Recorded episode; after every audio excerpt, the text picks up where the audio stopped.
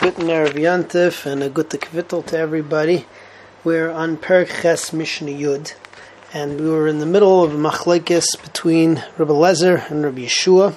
The case we were talking about yesterday is you have wine, which is a truma wine, which is about to fall down into uh, wine which is chulin, which is tame, which means that uh, the mixture of the two is going to become dimua, and um, now everything will become usr.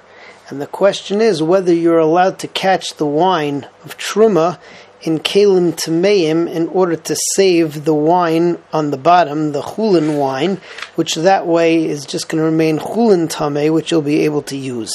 And Rabbi Lezer said that you're not allowed to, you're not allowed to be metame biyadayim. And Rabbi Shua, even though he wasn't mentioned in the Mishnah, but he's going to say that you are allowed to uh, you are allowed to be metame biyadayim because in that way you're going to be able to save the use of the uh, chulun tameim down on the bottom. Uh, Mishnah Yud has a similar case, which deals with oil. However, the case of the oil is not that it's going to fall onto that not that it's going to fall into chulin uh, tameim and thereby to to be metame the uh, the truma oil, because if that were the case, then you wouldn't lose use of it anyway, because you can use um, oil which is uh, truma tameya by lighting it lighting it a fire by burning it and uh, using it as you're burning it. So the case where they argue with the oil is where you have um, you have truma truma oil and the oil um, the bottom the barrel breaks and now all of it is going to be holech ibud. It's all going to go onto the ground. So the question is, are you allowed to save some of the oil in kalim tameim um, or not? So if you had uh, what's it called? If you have kalim torim, obviously you're supposed to save the oil.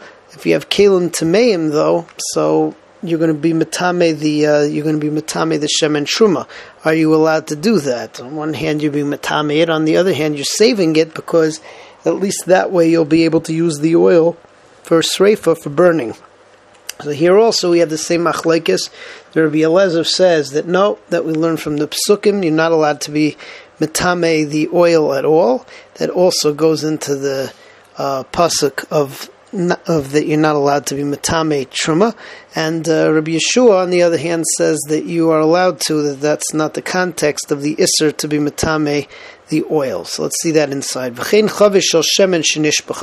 If you have a uh, barrel of oil that poured out, so Moder Rabbi Lezer, Rabbi Yeshua, both of them will agree Shem Yachal Petahara that if you can save one revius b'tahara yatzel. So then you have to do that. V'im lav, if not, Rabbi Lezer Omer terid v'tibola.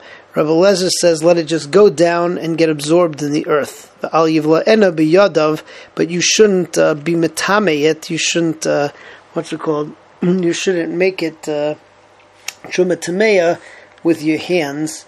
Um, and therefore you would just have to let it drip out.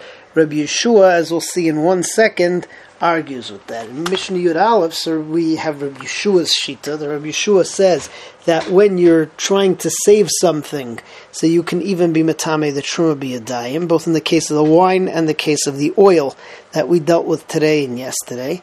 And then the Hemshech of the Mishnah is that Rabbi Yeshua says, when do I agree that you're not supposed to be Matame Truma Biyadayim? And we have a graphic case, so you have a, a bunch of oil or wine on the way and um, a guy says, "Let me be metame." Says, "Let me be metame uh, one jug, and if you don't let me be metame one jug, so I'm going to be metame all of them." So Rabbi Lezer's shita is is that you do nothing because you cannot even do anything that's gonna that's gonna allow truma to be tame. And if the guy just takes it all from you by force, then beseder. Whereas Rabbi Yeshua, Rabbi Yeshua will agree that you can't give it to him be a.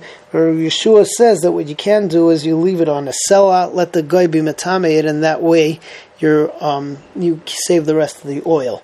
But Rabbi Yeshua basically says over here is that I'll agree that you should not be matame b'yadayim by giving it into the hand of the guy. So that's Mishnah Yud Aleph, al and in both cases, um, Rabbi Yeshua, Leizuhi Truma Shani Muzhar Milatama.